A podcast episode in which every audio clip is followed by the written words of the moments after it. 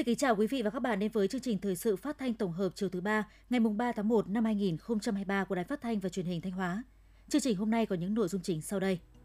Hội nghị chính phủ với các địa phương tổng kết công tác năm 2022, triển khai nhiệm vụ năm 2023. Thanh Hóa vừa chỉ tiêu giảm nghèo năm 2022. Các bệnh viện gặp khó khăn trong đấu thầu vật tư y tế. Nhu cầu tuyển lao động thời vụ tăng. Tiếp theo là phần tin thời sự quốc tế. Sau đây là nội dung chi tiết. Thưa quý vị và các bạn, hôm nay ngày mùng 3 tháng 1, Chính phủ tổ chức hội nghị với các địa phương tổng kết công tác năm 2022, triển khai nhiệm vụ năm 2023. Thủ tướng Chính phủ Phạm Minh Chính chủ trì hội nghị. Tổng Bí thư Nguyễn Phú Trọng dự và có bài phát biểu chỉ đạo quan trọng. Dự hội nghị có Chủ tịch nước Nguyễn Xuân Phúc, Chủ tịch Quốc hội Vương Đình Huệ, Thường trực Ban Bí thư Võ Văn Thưởng, các đồng chí lãnh đạo Đảng, Nhà nước, Mặt trận Tổ quốc Việt Nam, các đồng chí Ủy viên Bộ Chính trị, Bí thư Trung ương Đảng, lãnh đạo các ban, bộ, ngành, cơ quan trung ương dự hội nghị tại điểm cầu trụ sở chính phủ. Dự hội nghị tại điểm cầu tỉnh Thanh Hóa có các đồng chí Đỗ Trọng Hưng, Ủy viên Trung ương Đảng, Bí thư tỉnh ủy, Chủ tịch Hội đồng Nhân dân tỉnh, Đỗ Minh Tuấn, Phó Bí thư tỉnh ủy, Chủ tịch Ủy ban Nhân dân tỉnh, các đồng chí Ủy viên Ban Thường vụ tỉnh ủy, Phó Chủ tịch Ủy ban Nhân dân tỉnh, lãnh đạo các sở ngành cấp tỉnh. Đây là hội nghị có ý nghĩa đặc biệt quan trọng đối với công tác chỉ đạo, điều hành của chính phủ, các bộ, ngành và các địa phương – nhằm triển khai thắng lợi kế hoạch phát triển kinh tế xã hội năm 2023 theo kết luận của Trung ương, nghị quyết của Quốc hội.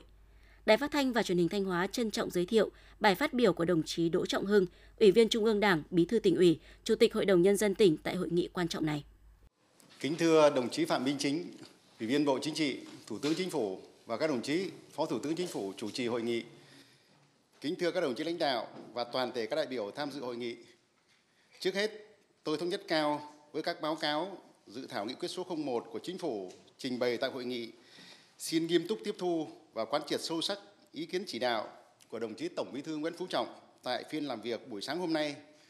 Chúng tôi cảm nhận sâu sắc rằng năm 2022 trong bối cảnh tình hình thế giới, khu vực và trong nước có những diễn biến mới khó khăn hơn so với dự báo, song được sự quan tâm lãnh đạo, chỉ đạo quyết liệt, đồng bộ, kịp thời của Trung ương Đảng, Quốc hội, Chính phủ các ban bộ ngành trung ương và các địa phương đã bám sát tình hình thực tiễn, có phản ứng chính sách kịp thời, hiệu quả, nhất là những quyết sách trong việc điều chỉnh chiến lược phòng chống dịch COVID-19, triển khai sớm chương trình phục hồi, phát triển kinh tế xã hội và mở cửa trở lại các hoạt động du lịch, chuyển toàn bộ nền kinh tế sang trạng thái bình thường mới, đã góp phần đưa kinh tế xã hội nước ta tiếp tục phát triển, đạt được những kết quả quan trọng trên các lĩnh vực được cộng đồng quốc tế đánh giá cao, tốc độ tăng trưởng GDP đạt 8,02%, vượt mục tiêu kế hoạch là mức tăng trưởng cao nhất trong 10 năm qua. Các chỉ số kinh tế vĩ mô, cân đối tài chính ngân sách được bảo đảm, các lĩnh vực văn hóa xã hội, quốc phòng an ninh, đối ngoại có nhiều chuyển biến tích cực, uy tín, vị thế của quốc gia trên trường quốc tế được nâng lên, niềm tin của nhân dân vào sự lãnh đạo của Đảng, điều hành của nhà nước được củng cố và tăng cường. Đối với tỉnh Thanh Hóa, được sự quan tâm lãnh đạo, hỗ trợ, giúp đỡ của Trung ương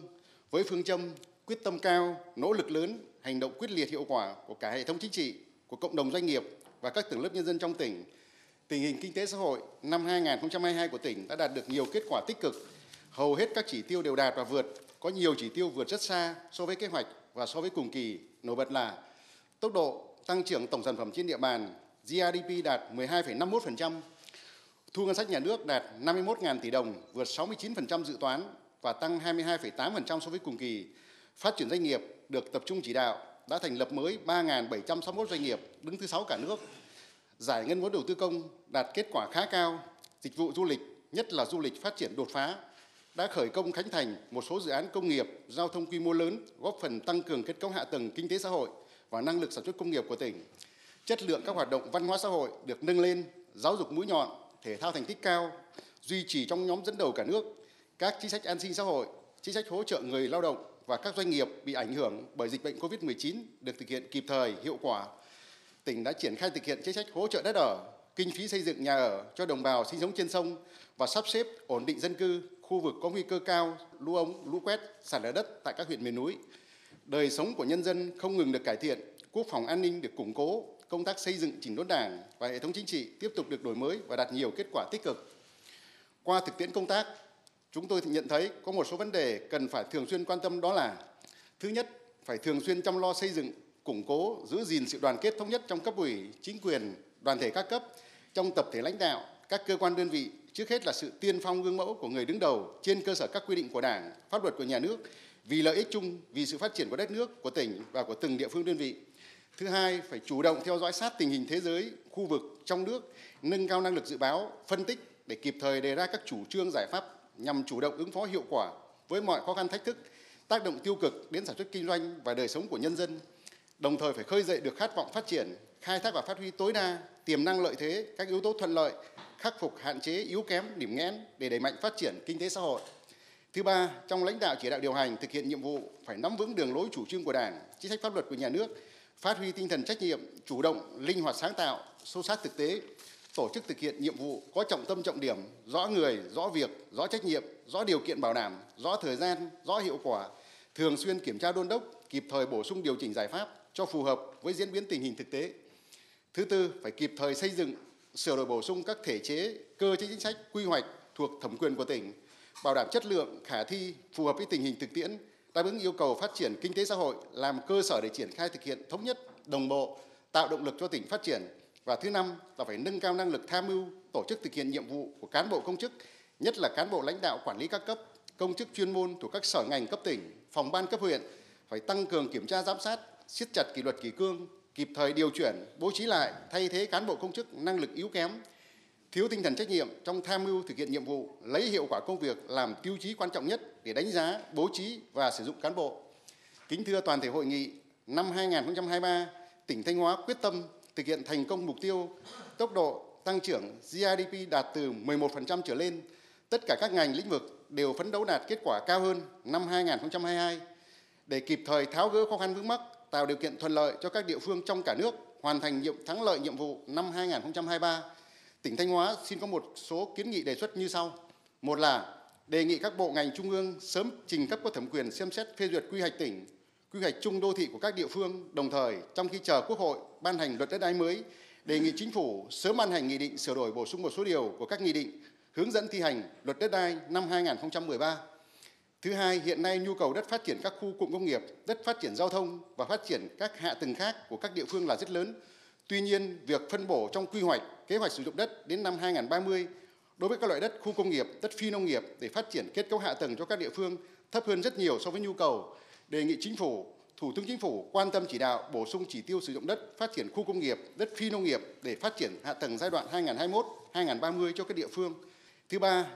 bất động sản là lĩnh vực có đóng góp quan trọng cho tăng trưởng kinh tế, thu ngân sách nhà nước và có quan hệ mật thiết với nhiều ngành lĩnh vực. Hiện nay thị trường bất động sản có dấu hiệu chứng lại về số lượng giao dịch các doanh nghiệp bất động sản gặp nhiều khó khăn, tiềm ẩn nguy cơ rủi ro, đề nghị chính phủ quan tâm chỉ đạo tháo gỡ khó khăn cho thị trường bất động sản và có giải pháp thúc đẩy phát triển nhà ở ổn định, lành mạnh, bền vững. Và thứ tư là trong thời gian tới, tình trạng cắt giảm lao động, giảm việc, giảm giờ làm, lao động phải nghỉ việc luân phiên, tạm hoãn hợp đồng lao động diễn ra tại nhiều doanh nghiệp, trong đó nhóm lao động phổ thông không có trình độ chuyên môn kỹ thuật, lao động lớn tuổi là những nhóm bị tác động mạnh nhất. Điều này gây nhiều hệ lụy cho xã hội vì vậy, kính đề nghị Thủ tướng Chính phủ chỉ đạo các bộ ngành trung ương nghiên cứu có giải pháp chính sách hỗ trợ đảm bảo an sinh xã hội cho người lao động. Sáng ngày 3 tháng 1, Hội Liên hiệp Phụ nữ tỉnh đã tổ chức hội nghị lần thứ 6 Ban chấp hành Hội Liên hiệp Phụ nữ tỉnh Thanh Hóa khóa 18, tổng kết công tác hội và phong trào phụ nữ năm 2022, đề ra mục tiêu nhiệm vụ và các giải pháp chủ yếu năm 2023. Dự hội nghị có các đồng chí Lại Thế Nguyên, Phó Bí thư Thường trực tỉnh ủy, Trưởng đoàn đại biểu Quốc hội tỉnh, Phạm Thị Thanh Thủy, Ủy viên Ban Thường vụ, Trưởng ban dân vận tỉnh ủy, Chủ tịch Ủy ban Mặt trận Tổ quốc tỉnh. Năm 2022, các cấp hội phụ nữ đã chủ động bám sát sự lãnh đạo chỉ đạo của cấp ủy, hội cấp trên, đề ra những giải pháp, cách làm sáng tạo để triển khai thực hiện tốt các phong trào thi đua, cuộc vận động, các nhiệm vụ trọng tâm của hội gắn với nhiệm vụ phát triển kinh tế xã hội của địa phương. Kết quả có 9 trên 9 chỉ tiêu đề ra đều đạt và vượt kế hoạch. Tiếp tục lan tỏa chương trình mẹ đỡ đầu hỗ trợ chăm sóc nuôi dưỡng trẻ mồ côi, Đến nay, toàn tỉnh có 1.380 trẻ mồ côi có hoàn cảnh đặc biệt khó khăn được nhận đỡ đầu. Hội cũng tăng cường phối hợp, khai thác các nguồn lực hỗ trợ phụ nữ phát triển toàn diện và thăm hỏi tặng quà, tri ân với tổng trị giá gần 30 tỷ đồng. Huy động được gần 1,5 tỷ đồng thực hiện chương trình đồng hành cùng phụ nữ biên cương với nhiều hoạt động thiết thực để lại dấu ấn riêng giúp 9.433 hộ đạt 8 tiêu chí của vận động xây dựng gia đình 503 sạch, góp phần xây dựng nông thôn mới đô thị văn minh. Phát biểu chỉ đạo tại hội nghị, đồng chí Phó Bí thư Thường trực tỉnh ủy Lại Thế Nguyên đánh giá cao và biểu dương những thành tích mà các cấp hội, cán bộ, hội viên phụ nữ trong tỉnh đã đạt được trong năm qua, tiếp tục bám sát nhiệm vụ trọng tâm của Ban Thường vụ tỉnh ủy, nhiệm vụ của các địa phương, tiếp tục nghiên cứu đưa ra các giải pháp thiết thực, khả thi để đổi mới mạnh mẽ, nâng cao hơn nữa chất lượng, hiệu quả hoạt động của hội và phong trào phụ nữ. Nhân dịp này, một cá nhân thuộc Hội Liên hiệp Phụ nữ tỉnh đã được Chủ tịch nước tặng huân chương lao động hạng 3, tập thể Hội Liên hiệp Phụ nữ tỉnh được Thủ tướng Chính phủ tặng bằng khen, Trung ương Hội Liên hiệp Phụ nữ Việt Nam tặng cờ thi đua xuất sắc tiêu biểu năm 2022. Sáng nay ngày 3 tháng 1 tại thành phố Vinh, tỉnh Nghệ An, Trung tướng Hà Thọ Bình, Tư lệnh Quân khu 4 chủ trì hội nghị liên tịch phối hợp triển khai thực hiện nhiệm vụ quân sự quốc phòng năm 2023 giữa quân khu 4 và 6 tỉnh Bắc miền Trung. Dự hội nghị về phía tỉnh Thanh Hóa có các đồng chí Trịnh Tuấn Sinh, Phó Bí thư tỉnh ủy, Mai Xuân Liêm, Ủy viên Ban Thường vụ tỉnh ủy, Phó Chủ tịch Ủy ban nhân dân tỉnh, Nguyễn Quang Hải, Phó Chủ tịch Hội đồng nhân dân tỉnh, Đại tá Lê Văn Diện, Ủy viên Ban Thường vụ tỉnh ủy, Chỉ huy trưởng Bộ Chỉ huy Quân sự tỉnh cùng lãnh đạo các ngành đoàn thể của tỉnh. Năm 2022, Đảng ủy Bộ Tư lệnh Quân khu 4 và cấp ủy chính quyền 6 tỉnh Bắc miền Trung đã có nhiều chủ trương, giải pháp đồng bộ quyết liệt, phối hợp triển khai thực hiện tốt nhiệm vụ quân sự quốc phòng địa phương trên các nội dung đã ghi kết. Nổi bật là đã phối hợp giải quyết các vụ việc phức tạp đúng pháp luật, xây dựng khu vực phòng thủ ngày càng vững chắc, xây dựng lực lượng vũ trang địa phương vững mạnh toàn diện, thực hiện tốt công tác dân vận, chính sách xã hội, hậu phương quân đội, góp phần xây dựng thế trận quốc phòng toàn dân gắn với thế trận an ninh nhân dân vững chắc, giữ vững ổn định chính trị, thúc đẩy kinh tế xã hội của các địa phương phát triển. Quân khu 4 và 6 tỉnh còn phối hợp chỉ đạo các địa phương, phối hợp chặt chẽ với các địa phương nước bạn Lào, bám sát địa bàn, nắm chắc tình hình tuyến biên giới. Phát biểu ý kiến tại hội nghị, đồng chí Mai Xuân Liêm, Ủy viên Ban Thường vụ tỉnh ủy, Phó Chủ tịch Ủy ban nhân dân tỉnh khẳng định, tỉnh Thanh Hóa luôn xác định nhiệm vụ quốc phòng quân sự là nhiệm vụ quan trọng và tập trung nguồn lực để thực hiện. Trong năm 2022, lực lượng vũ trang Thanh Hóa đã tích cực tham gia công tác xóa đói giảm nghèo, phong trào chung sức xây dựng nông thôn mới, công tác cứu hộ cứu nạn, phòng chống thiên tai. Đồng chí Phó Chủ tịch Ủy ban nhân dân tỉnh Thanh Hóa đề nghị trong thời gian tới, Bộ Tư lệnh Quân khu 4 tiếp tục tăng cường công tác phối hợp để nắm chắc tình hình, đảm bảo an ninh quốc phòng, hoàn thành tốt công tác tuyển quân sau Tết Nguyên đán, sẵn sàng điều động lực lượng tham gia phòng chống, khắc phục hậu quả thiên tai. Để tăng cường công tác quản lý phương tiện giao thông đường bộ hết niên hạn sử dụng trên địa bàn tỉnh, Phó Chủ tịch Ủy ban dân tỉnh Mai Xuân Liêm giao Sở Giao thông Vận tải thông báo danh sách các phương tiện hết niên hạn sử dụng từ ngày 1 tháng 1 năm 2023. Trong đó thống kê số lượng, biển số, nhãn hiệu các loại xe ô tô tải, xe ô tô chở khách đã hết niên hạn sử dụng và thông tin địa chỉ của chủ sở hữu phương tiện trên địa bàn tỉnh Thanh Hóa đến công an tỉnh. Ủy ban nhân dân các huyện thị xã thành phố, Ban an toàn giao thông các huyện thị xã thành phố để biết và quản lý đồng thời chỉ đạo lực lượng thanh tra Sở Giao thông Vận tải trong quá trình tuần tra, kiểm soát, xử lý nghiêm theo quy định của các đơn vị, chủ phương tiện, lái xe, sử dụng phương tiện hết niên hạn sử dụng tham gia giao thông trên đường. Công an tỉnh chủ trì phối hợp với Ủy ban nhân dân các huyện thị xã thành phố và các đơn vị liên quan chỉ đạo lực lượng cảnh sát giao thông, cảnh sát trật tự và công an các huyện thị xã thành phố tăng cường công tác quản lý phương tiện hết niên hạn sử dụng, không để các phương tiện hết niên hạn sử dụng tham gia giao thông trên đường, góp phần đảm bảo an toàn giao thông trên địa bàn tỉnh. Ủy ban nhân dân các huyện thị xã thành phố tăng cường công tác tuyên truyền để các cá nhân doanh nghiệp, nhất là các trường học trên địa bàn quản lý không sử dụng phương tiện hết niên hạn sử dụng, không đảm bảo quy định tham gia giao thông trên đường. Phó Chủ tịch Ủy ban nhân dân tỉnh Thanh Hóa Đầu Thanh Tùng vừa ký quyết định số 4730 công nhận các huyện, thị xã, thành phố duy trì đạt chuẩn phổ cập giáo dục xóa mù chữ năm 2022. Cụ thể, công nhận 27 huyện, thị xã, thành phố duy trì đạt chuẩn phổ cập giáo dục mầm non cho trẻ em 5 tuổi, công nhận 27 huyện, thị xã, thành phố duy trì đạt chuẩn phổ cập giáo dục tiểu học mức độ 3, công nhận 12 huyện, thị xã đạt chuẩn mức độ 2 và 15 huyện, thị xã, thành phố đạt chuẩn phổ cập giáo dục trung học cơ sở mức độ 3. Công nhận 27 huyện, thị xã, thành phố duy trì đạt chuẩn xóa mù chữ mức độ 2. Chủ tịch Ủy ban nhân dân các huyện, thị xã, thành phố có trách nhiệm chỉ đạo duy trì và nâng cao chất lượng phổ cập giáo dục, xóa mù chữ theo đúng quy định tại Nghị định số 20/2014 của Chính phủ. Ủy ban nhân dân tỉnh Thanh Hóa vừa ban hành quyết định về việc hỗ trợ gạo dự trữ quốc gia cho công tác bảo vệ phát triển rừng trên địa bàn các huyện Quan Sơn, Quan Hóa, Như Xuân đợt 4 năm 2000 đợt 4 năm 2022. Theo đó, Chủ tịch Ủy ban nhân dân tỉnh quyết định phê duyệt hỗ trợ gạo dự trữ quốc gia cho hộ đồng bào dân tộc thiểu số, hộ gia đình người kinh nghèo các huyện Quan Sơn, Quan Hóa, Như Xuân nhận trồng, chăm sóc, bảo vệ và nhận khoán chăm sóc bảo vệ rừng đợt 4 năm 2022 từ tháng 10 đến tháng 12 Số gạo thực hiện hỗ trợ là 1 triệu 232.627 cân, trong đó huyện Quan Sơn số lượng gạo hỗ trợ là 711.000 cân. diện tích chăm sóc bảo vệ rừng là 17.170 ha.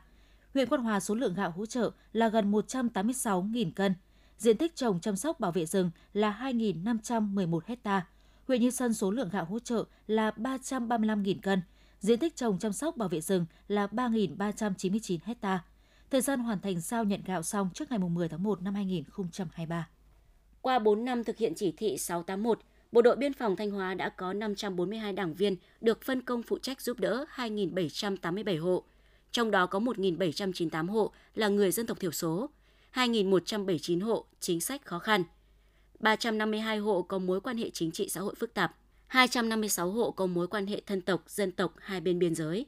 Các đảng viên đã tập trung làm tốt công tác tuyên truyền, vận động, nâng cao nhận thức cho các hộ về tham gia giữ gìn an ninh biên giới, phối hợp với chính quyền địa phương giải quyết các vụ việc liên quan đến giải phóng mặt bằng, ô nhiễm môi trường, các vấn đề nóng vùng giáp biên, chăm lo cho con em các hộ nghèo được đến trường. Đặc biệt, các đảng viên đã tích cực hướng dẫn bà con phát triển kinh tế, giảm nghèo bền vững gắn với xây dựng nông thôn mới. Các đồng chí còn trực tiếp hỗ trợ vật chất, ngày công lao động cho các hộ gia đình. Đến nay, các đồn biên phòng đã hỗ trợ các hộ gia đình trên 200 triệu đồng và gần 2.500 ngày công. Nhiều mô hình kinh tế đạt hiệu quả như mô hình trồng vầu ở các huyện Lang Chánh, Quan Sơn, mô hình trồng cây táo mèo dưới tán rừng phòng hộ ở xã Pù Nhi, huyện Mường Lát. Sáng ngày 3 tháng 1, đoàn hội thẩm Tòa án Nhân dân tỉnh đã tổ chức hội nghị tổng kết công tác hội thẩm năm 2022, triển khai nhiệm vụ năm 2023. Trong năm 2022, tổng số các vụ án sơ thẩm có hội thẩm nhân dân tham gia xét xử là 514 vụ, trong đó án hình sự là 279 vụ, dân sự 69 vụ, hôn nhân và gia đình 106 vụ, hành chính 57 vụ, kinh doanh thương mại 3 vụ với 1.165 lượt hội thẩm tham gia. 100% các vị hội thẩm đều được tham gia xét xử theo phân công của tranh án Tòa án Nhân dân tỉnh, không có vụ án nào phải hoãn hoặc lùi thời gian xét xử do thiếu hội thẩm. Việc phân công hội thẩm tham gia các phiên tòa đảm bảo thống nhất khoa học dựa trên vai trò chức năng nhiệm vụ, tính chất của từng vụ án, công việc của từng hội thẩm theo quy định của pháp luật và quy chế tổ chức và hoạt động của đoàn hội thẩm. Năm 2023, Đoàn hội thẩm Tòa án Nhân dân tỉnh Thanh Hóa đề ra các nhiệm vụ công tác, đó là chấp hành nghiêm túc lịch xét xử do Tòa án Nhân dân tỉnh phân công. Khi nhận được lịch, các vị hội thẩm chủ động sắp xếp công việc tham gia đầy đủ các phiên tòa, chấp hành nghiêm túc quy định của pháp luật của Tòa án Nhân dân tỉnh trong hoạt động xét xử và quy chế hoạt động của đoàn hội thẩm. Nhân dịp này, đoàn hội thẩm Tòa án Nhân dân tỉnh có một cá nhân được tặng bằng khen của tránh án Tòa án Nhân dân tối cao, hai cá nhân được tặng giấy khen của tránh án Tòa án Nhân dân tỉnh.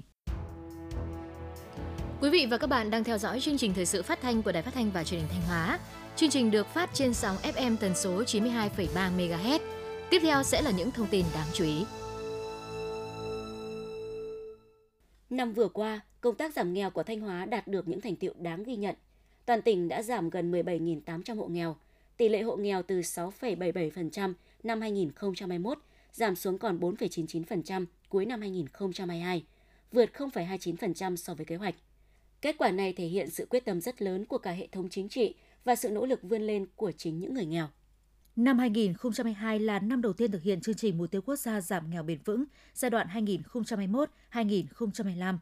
Tuy gặp nhiều khó khăn vướng mắc do các bộ ngành trung ương ban hành văn bản hướng dẫn triển khai chương trình chưa kịp thời, Trung ương giao kế hoạch vốn năm 2022 chậm, nhưng tỉnh Thanh Hóa vẫn tăng cường công tác lãnh đạo, chỉ đạo, xác định rõ trách nhiệm của tổ chức cá nhân, nhất là trách nhiệm người đứng đầu trong việc thực hiện các chính sách, chương trình, dự án về giảm nghèo.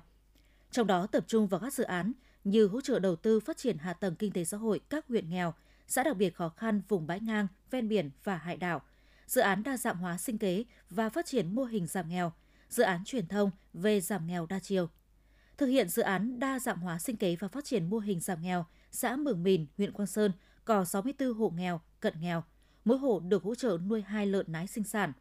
Trong đó hộ nghèo được hỗ trợ 5 triệu, đối ứng 1 triệu, hộ cận nghèo được hỗ trợ 4 triệu, đối ứng 2 triệu. Việc thay đổi cách thức từ hỗ trợ toàn bộ sang góp vốn đối ứng giúp các hộ gia đình không còn trông chờ, ỉ lại mà có ý thức trách nhiệm hơn, biết đầu tư nghiêm túc để duy trì, phát triển nguồn vốn được hỗ trợ. Cùng với đa dạng hóa sinh kế và phát triển mô hình giảm nghèo, tỉnh Thanh Hóa cũng quan tâm công tác tư vấn giới thiệu việc làm gắn với đào tạo nghề cho người lao động. Năm 2022, toàn tỉnh đã giải quyết việc làm mới cho gần 59.900 lao động, trong đó đưa hơn 11.700 lao động đi làm việc ở nước ngoài theo hợp đồng. Tổ chức thành công 41 phiên giao dịch việc làm. Các cơ sở giáo dục nghề nghiệp trên địa bàn tỉnh đã tuyển sinh, đào tạo nghề cho hơn 83.600 người. Bên cạnh đó, các địa phương đẩy mạnh công tác khuyến nông, lâm ngư nghiệp, ra soát nhu cầu vay vốn và thực hiện tốt chính sách về tín dụng ưu đãi, đáp ứng nhu cầu vay vốn của người nghèo, đồng thời xây dựng các mô hình giảm nghèo phù hợp với từng địa bàn, từng vùng nhằm tạo sinh kế bền vững cho hộ nghèo, cận nghèo. Giúp người nghèo an cư lạc nghiệp cũng là giải pháp quan trọng để giảm nghèo bền vững. Bởi vậy, Mặt trận Tổ quốc các cấp đã tăng cường vận động các nguồn lực để hỗ trợ xây dựng nhà đại đoàn kết cho hộ nghèo khó khăn về nhà ở. Trong năm, Quỹ vì người nghèo các cấp tiếp nhận hơn 79,7 tỷ đồng. Từ nguồn quỹ này và sự hỗ trợ của các cơ quan đơn vị doanh nghiệp, nhà hảo tâm, sự nỗ lực của các gia đình địa phương, toàn tỉnh đã làm mới và sửa chữa hơn 2.000 căn nhà đại đoàn kết. Bên cạnh đó, một trong những giải pháp trọng tâm là khơi dậy ý chí, khát vọng vươn lên, tinh thần tự lực tự cường của các hộ nghèo đã góp phần tạo hiệu quả cho công tác giảm nghèo trong toàn tỉnh thời gian qua. Hiện nay, tỉnh Thanh Hóa vẫn còn gần 49.900 hộ nghèo. Để giảm nghèo bền vững, phải đảm bảo mức sống tối thiểu và từng bước nâng cao thu nhập cho người dân, giúp họ tiếp cận các dịch vụ xã hội cơ bản. Chính vì vậy, việc huy động tối đa mọi nguồn lực để triển khai đồng bộ kịp thời, hiệu quả các chương trình dự án, chính sách giảm nghèo sẽ góp phần thay đổi toàn diện bộ mặt kinh tế xã hội ở các huyện nghèo, các xã đặc biệt khó khăn, tạo sinh kế giúp người dân thoát nghèo bền vững. Ngày 6 tháng 12 năm 2022, Bộ Y tế ban hành thông tư 14 thay thế một số điều của thông tư 14 năm 2020 nhằm khắc phục một số khó khăn trong công tác đấu thầu vật tư y tế. Bên cạnh những mặt tích cực mà thông tư mới mang lại, theo phản ánh của các bệnh viện, công tác đấu thầu vật tư y tế theo quy định mới bước đầu bộc lộ những vướng mắc rất cần được nhanh chóng tháo gỡ. Phóng viên Lan Phương phản ánh. Là bệnh viện chuyên khoa điều trị ung thư, trang thiết bị vật tư y tế sử dụng tại bệnh viện Ung Biếu Thanh Hóa có rất nhiều loại chuyên dụng, chuyên ngành không thuộc danh mục Sở Y tế tổ chức đấu thầu tập trung từ tháng 1 năm 2023 theo quy định mới mà do bệnh viện tự tổ chức đấu thầu. Tuy nhiên, theo đại diện bệnh viện Ung Biếu Thanh Hóa, do nhiều vướng mắc nên công tác tổ chức đấu thầu có khả năng bị chậm lại. Hiện nay số vật tư y tế của bệnh viện có thể đáp ứng được đến tháng 2 hoặc tháng 3 năm 2023. Sau thời gian này sẽ phải đợi vật tư mua mới nhưng chưa biết khi nào mới có. Thông tư 14 năm 2022 cho phép các cơ sở y tế khi lập dự toán giá gói thầu được tham khảo giá trúng thầu trong vòng tối đa 90 ngày của loại vật tư y tế tương tự, thay vì tham khảo giá trang thiết bị y tế trúng thầu trong vòng 12 tháng trước và giá kế hoạch của trang thiết bị y tế không được cao hơn giá trúng thầu. Quy định mới này nhằm hạn chế sự biến động của thị trường, giúp cập nhật giá vật tư y tế trong thời gian gần nhất, nhất là trong bối cảnh tỷ giá liên tục biến động, giá nhiên vật liệu, nhân công tăng trong thời gian gần đây. Tuy nhiên, có một số thực tế là 3 tháng qua, công tác đấu thầu vật tư y tế trong cả nước triển khai không nhiều, quy định thời gian, nội dung, kết quả đấu thầu công khai chưa rõ ràng, dẫn đến việc tìm kiếm kết quả trúng thầu gặp rất nhiều khó khăn. Theo báo cáo của các bệnh viện gửi Sở Y tế Thanh Hóa, đến thời điểm lập kế hoạch lựa chọn nhà thầu, có rất ít giá trúng thầu của mặt hàng tương tự được công bố trong vòng 90 ngày, gây khó khăn trong việc xác định giá gói thầu. Các bệnh viện đã gửi thư mời chào giá đến các nhà cung cấp nhưng phần lớn không phản hồi. Bên cạnh đó, quy định tham khảo giá phải căn cứ vào ít nhất 3 báo giá, hóa đơn bán hàng của các nhà cung cấp khác nhau là rất khó thực hiện. Bởi có nhiều loại vật tư, hóa chất, nhất là những loại sử dụng trong dịch vụ kỹ thuật cao, chuyên sâu, chỉ có một hoặc rất ít nhà phân phối, nên không thể có ba báo giá, hóa đơn bán hàng để tham khảo làm cơ sở xây dựng giá. Những khó khăn vướng mắc trong đấu thầu mua sắm vật tư y tế hiện nay rất cần được các cơ sở, cơ quan y tế có thẩm quyền tìm phương án hỗ trợ và tháo gỡ, giúp các bệnh viện có thể sớm mua sắm vật tư y tế, hóa chất xét nghiệm, đáp ứng nhu cầu khám chữa bệnh của người dân, nhất là khi số lượng hóa chất vật tư dự phòng chỉ đủ để sử dụng trong khoảng vài tháng tới. Thông tin từ Sở Nông nghiệp và Phát triển Nông thôn, việc kêu gọi doanh nghiệp, tổ chức cá nhân đầu tư nhà máy dây chuyền, chế biến nông sản chính là một trong 6 nhiệm vụ trọng tâm của ngành nông nghiệp tỉnh nhà trong giai đoạn hiện nay. Toàn tỉnh đã có 7 nhà máy chế biến gạo, 58 nhà máy chế biến tre luồng, 158 nhà máy chế biến gỗ. Ngoài ra, hàng chục nhà máy và cơ sở chế biến rau quả thực phẩm. Nhiều nông dân, chủ cơ sở sản xuất cũng hưởng ứng vào khâu chế biến để đa dạng hóa sản phẩm nông sản, phát triển thị trường cho sản phẩm. Để nâng cao hiệu quả sản xuất vụ đông năm 2022-2023, xã Tiểu Ngọc Tiểu Hóa đã tổng kết đánh giá tình hình sản xuất của các vụ trước, rút kinh nghiệm để xây dựng kế hoạch sản xuất vụ mới phù hợp và hiệu quả. Từ đó tập trung lãnh chỉ đạo, hướng dẫn hỗ trợ người dân sản xuất. Để nâng cao trình độ sản xuất và hỗ trợ người dân phát triển sản xuất, Hợp tác xã Dịch vụ Nông nghiệp Tiểu Ngọc đã chuyển giao kỹ thuật canh tác, tổ chức nạo vét toàn bộ hệ thống canh mương, tưới mương, phục vụ sản xuất, cấp đủ nguồn nước tưới để cho người dân làm đất gieo trồng vụ đông. Cùng với đó phối hợp với các doanh nghiệp cung ứng giống và tư nông nghiệp, hướng dẫn các biện pháp phòng trừ sâu bệnh, bao tiêu sản phẩm cho 30 hecta ngô ngọt ở địa phương. Công tác phòng chống rét cho cây trồng cũng được xã quan tâm triển khai, khuyến cáo người dân không gieo trồng khi nhiệt độ thấp kéo dài, thực hiện chăm sóc, bón phân cho cây trồng đầy đủ, tăng khả năng chống chịu, hướng dẫn che phủ sơm dạ, ni lông. Đồng thời thường xuyên cập nhật thông tin về thời tiết để người dân chủ động có phương án ứng phó thích hợp. Để đẩy mạnh phát triển công nghiệp nông thôn, huyện Thường Xuân đã tiến hành giả soát, điều chỉnh, bổ sung và quy hoạch mới các cụm công nghiệp để tạo điều kiện cho các cơ sở mở rộng quy mô sản xuất, quan tâm lồng ghép, huy động nguồn vốn để đầu tư phát triển ngành nghề làng nghề. Với việc tập trung thực hiện các giải pháp phát triển công nghiệp nông thôn, nên tình hình công nghiệp trên địa bàn huyện đã và đang đạt được nhiều kết quả tích cực. Đơn cử như năm 2022, giá trị sản xuất ngành công nghiệp trên địa bàn huyện đạt 1.026 tỷ đồng, tăng 14,6% so với cùng kỳ năm trước. Tuy nhiên do là huyện miền núi, có nhiều bất lợi về địa hình, giao thông, trình độ lao động, nên việc phát triển công nghiệp nông thôn trên địa bàn huyện còn hạn chế. Để đẩy mạnh phát triển công nghiệp, nông nghiệp nông thôn, huyện sẽ tiếp tục cải thiện môi trường đầu tư kinh doanh để thu hút các doanh nghiệp đầu tư vào lĩnh vực công nghiệp. Huyện cũng khuyến khích các doanh nghiệp, cơ sở sản xuất công nghiệp, tiểu thủ công nghiệp mở rộng quy mô, tiếp tục cải cách hành chính theo mô hình một cửa, tạo thuận lợi cho doanh nghiệp đầu tư kinh doanh. Đồng thời quan tâm đầu tư xây dựng, nâng cấp các tuyến giao thông, hệ thống điện, tạo điều kiện thuận lợi về hạ tầng để tăng sức hấp dẫn thu hút doanh nghiệp. Nắm bắt xu hướng tiêu dùng trong dịp Tết, các doanh nghiệp hợp tác xã cơ sở sản xuất sản phẩm ô cốp trên địa bàn tỉnh đã mạnh dạn thiết kế, cải tiến mẫu mã, nâng cao chất lượng sản phẩm để sẵn sàng nguồn hàng hóa cung ứng thị trường. Thanh Hóa hiện có 292 sản phẩm ô cốp của tỉnh, trong đó có rất nhiều sản phẩm mang đậm hương vị ngày Tết như rượu sâm báo, rượu sim, rượu ngâm đông trùng hạ thảo, gạo nếp cái hoa vàng, nếp cay nọi, chè bình sơn, chè tán, ma pha rua, giò bò, nem chua. Các sản phẩm đều được cấp giấy chứng nhận đảm bảo vệ sinh an toàn thực phẩm, có mã số, mã vạch, tem truy xuất nguồn gốc, nhãn hiệu tập thể, nhãn hiệu chứng nhận và tạo được dấu ấn riêng trên thị trường. Thưa quý vị và các bạn, sử dụng lao động thời vụ dịp gần Tết Nguyên đán là nhu cầu thiết yếu của nhiều cơ sở hộ gia đình sản xuất kinh doanh. Hiện nay nhu cầu tuyển lao động thời vụ đang ở mức cao, phóng viên Lan Anh phản ánh. Theo khảo sát của Trung tâm Dịch vụ Việc làm Thanh Hóa, điểm nóng tuyển dụng dịp Tết Nguyên đán năm nay thuộc nhóm công việc giao hàng, đóng gói, kho bãi, nhóm ngành nghề nhà hàng, khách sạn và cơ sở kinh doanh dịch vụ có nhu cầu tuyển cao thứ hai. Mức lương trung bình của lao động thể vụ từ 7 triệu đồng đến 10 triệu đồng một tháng tùy theo công việc, tăng từ 300.000 đồng đến 400.000 đồng một tháng so với cùng kỳ năm 2021. Anh Bùi Quang Lâm, phường Đông Thọ, thành phố Thanh Hóa nói: Cái năng lực bản thân thì mình có cảm thấy là mình đáp ứng được nhu cầu tuyển dụng công ty và nữa là em có mong muốn công việc có thu nhập không chỉ là vấn đề sắp Tết rồi, với lại là vấn đề sau Tết nữa thì em có công việc thu nhập ổn định. Trong bối cảnh nhiều doanh nghiệp cắt giảm lao động, việc làm thì nhu cầu tuyển dụng lao động thời vụ tăng cao là điều kiện tốt để người lao động kiếm thêm thu nhập. Nguồn cung lao động thời vụ hiện chưa đáp ứng đủ nhu cầu của các doanh nghiệp trong thời điểm cuối năm. Do đó, nhiều doanh nghiệp đã đưa ra mức đãi ngộ hấp dẫn để nâng cao cạnh tranh trong việc tuyển dụng. Chị Dương Thủy Trang, công ty cổ phần đầu tư thương mại phát triển Nhất Tín nói. Trong dịp Tết Nguyên đán này vì lượng hàng tăng nên là nhu cầu tuyển dụng lại càng cao hơn nữa. Nhưng mà không phải vì như vậy mà cái chất lượng lao động nó đi xuống mà chúng tôi lại càng ờ, yêu cầu đảm bảo được cái chất lượng ờ, nguồn lao động nó phải càng cao. Những cái liên quan về chế độ phúc lợi của công ty thì luôn luôn đặt lên hàng đầu và đảm bảo cho người lao động để người lao động có thể gắn bó lâu dài với doanh nghiệp. Dịp Tết Nguyên đán năm 2023, Trung tâm Dịch vụ Việc làm Thanh Hóa đã tiếp nhận hàng trăm thông tin tuyển dụng của các doanh nghiệp, đặc biệt là những cơ sở kinh doanh nhỏ lẻ với nhu cầu tuyển dụng số lượng lao động phổ thông, lao động thời vụ. Để hỗ trợ người lao động, trung tâm đã tổ chức sàn giao dịch việc làm, chương trình định hướng. Đặc biệt có nhiều lao động, chủ yếu là lao động thất nghiệp, có nhu cầu chuyển đổi nghề nghiệp đã trực tiếp đến trung tâm để được tư vấn giới thiệu việc làm. Ông Lê Văn Trường, trưởng phòng dự báo, thông tin thị trường lao động, Trung tâm Dịch vụ Việc làm Thanh Hóa nói.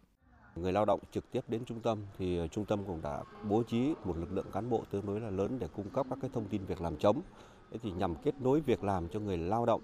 Thế thì qua đó căn cứ vào cái trình độ chuyên môn trình độ tay nghề và kinh nghiệm của người lao động thì trung tâm sẽ bố trí ờ, các cái vị trí việc làm phù hợp nhất cho người lao động.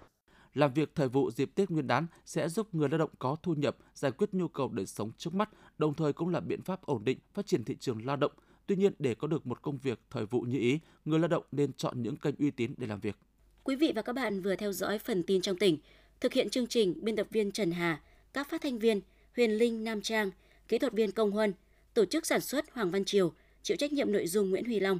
Tiếp ngay sau đây là bản tin thời sự quốc tế.